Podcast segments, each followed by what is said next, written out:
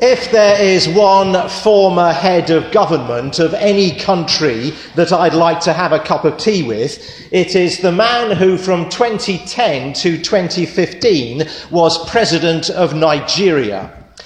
He interests me not because of any great law that he passed or diplomatic successes he accomplished or any epic peacemaking measures he undertook. No, it's the man's name that makes me want to meet him. Good luck, Jonathan. Isn't that nice? President Goodluck Jonathan. Every time his name was mentioned on the news, he made me smile.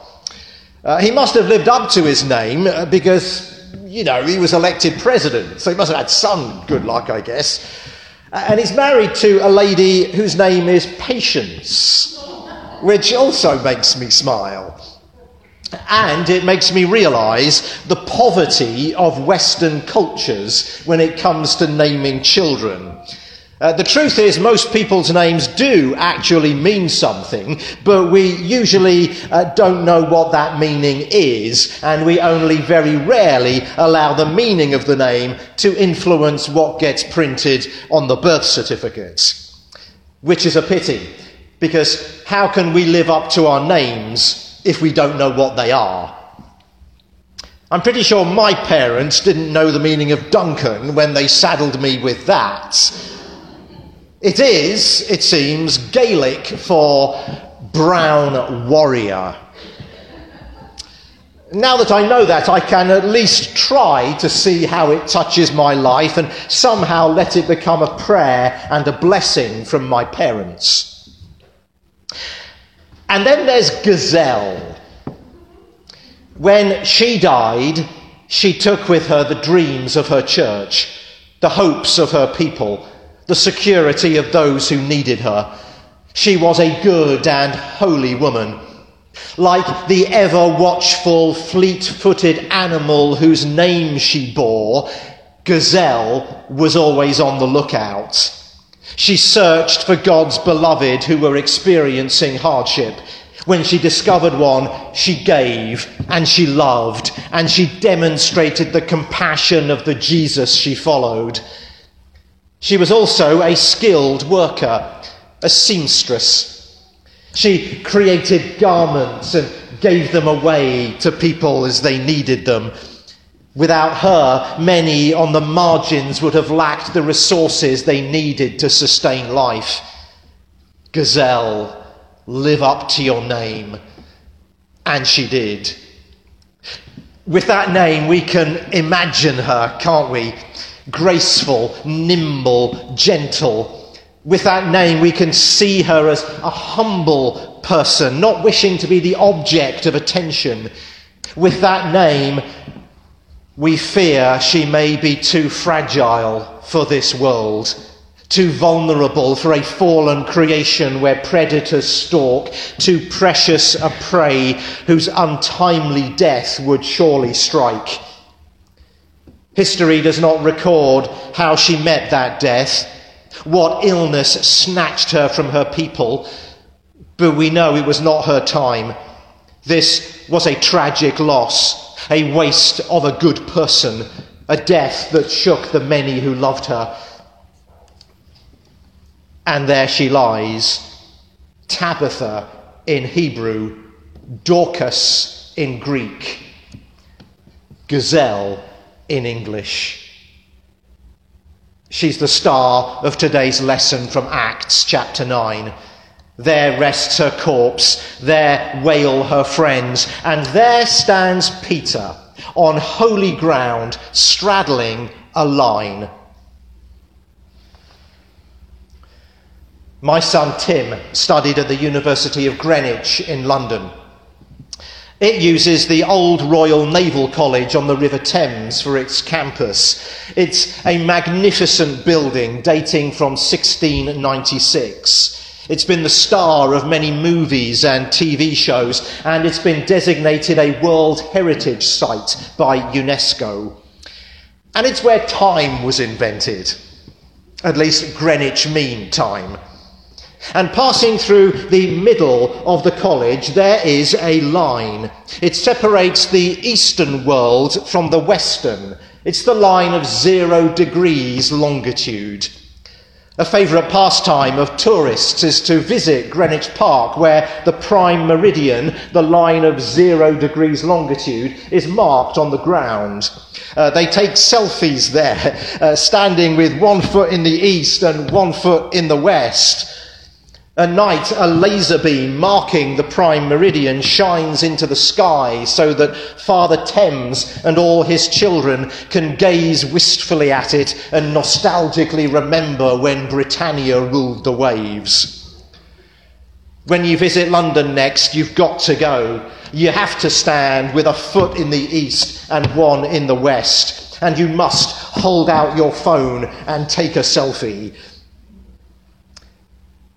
and if you visit life, real life, true life, the life you can't actually avoid, the one where you'll go tomorrow, where your friends and family live, where you work and play and love and struggle and laugh and weep, you must stand with one foot on another line and the other on the other.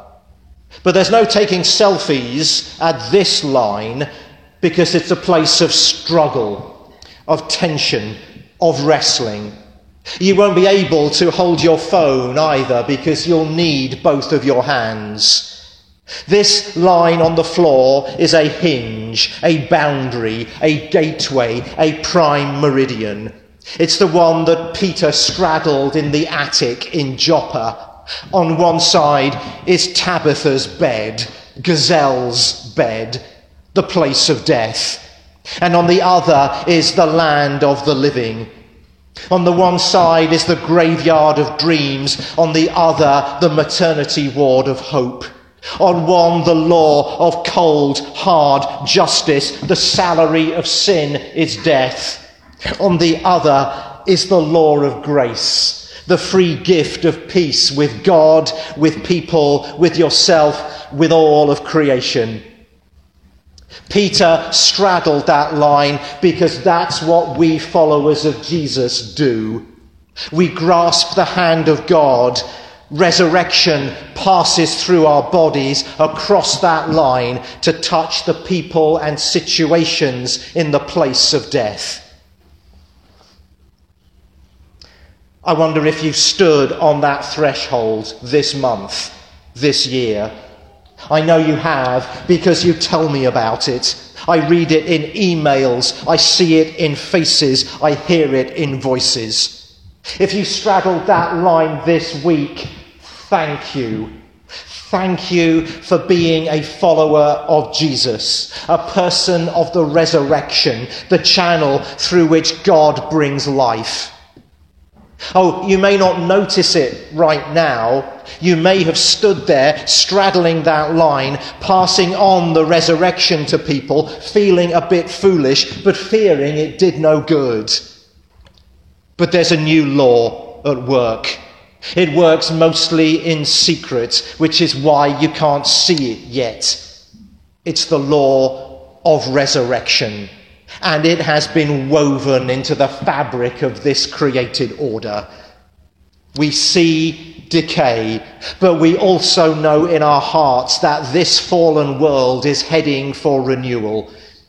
And this glorious law can't be thwarted. The day of resurrection will come. Christ is the first fruits, and he has been raised, so will we. Is there any reason why we can't experience a little bit of it now? Maybe you've noticed the place of death recently and it has chilled you. You've looked at that line and you've been nervous about straddling it. We don't want to get too close to what's on the other side. This prime meridian has been too daunting, too scary, too powerful. But take courage. We don't raise the dead, be it a dead dream, a dead relationship, a dead faith, a dead desire. We merely straddle the line and be the channel. We do like Peter. We hold out our hands, receive God's resurrection, and pass it on. Now, Tabitha, uh, Dorcas, Gazelle, is the first and actually the only woman in the New Testament to be explicitly called a disciple. And she serves as a wonderful example uh, on this Mother's Day. I find it interesting that Luke tells us her name in both Hebrew and Greek. It must be because she is loved and honoured by both of the ethnic groups in her church, the Jewish Christians and the Greek Christians, and each has a name for her because she is special to each of them. As well as a gazelle, she's a bridge in her church, a reconciler, a maker of peace, a unifier. And one more thing about gazelle she lives up to her name. She leaps. She bounds. She springs across that line on the attic floor. The resurrection has come through Peter to her, and now she skips the other way from the place of death to the land of the living. This fourth Sunday of Easter is what the Anglican Communion calls Good Shepherd Sunday. Every year on this day, we read or sing the 23rd Psalm uh, and a passage of John which uh, calls Jesus the Good Shepherd, or like today, where he calls us his sheep in the nicest possible sense. We also sing some hymns that use that great metaphor, and we remind ourselves that even though we walk through the valley of the shadow of death, we will fear no evil, for the Good Shepherd is with us, and his rod and his staff will comfort us. I wonder what awaits us this coming week. Imagine with me for a moment. What valleys of the shadow of death will we be called and honoured to visit? Perhaps you know already where they are and what they look like. Perhaps they are known only to God at this moment. But the chances are we will go to the places of death and we will be called to straddle that line. On one side will be the death of a friendship, the death of an ambition, the death of one phase of a person's life, the death of innocence, of health, of passion, of vision of joy, peace, love. As people of the resurrection, we will dare to straddle the line and allow God to speak through us, pray through us, give through us. It's the law of resurrection. God brings to life things that have died, futures destroyed by betrayal or rage or exploitation or addiction come to life again. God is in the resurrection business, and we, his children, are its channels. It's Easter, and we proclaim life. We celebrate that even in the midst of tragedy and loss, death and evil have been conquered. We can walk through the valley of the shadow of death and fear no evil. The heart of God's creation is now pumping with new life.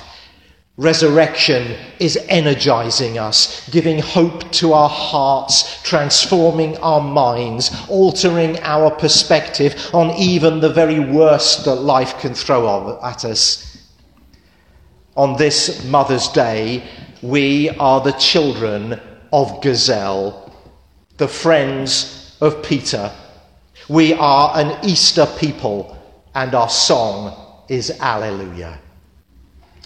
Amen.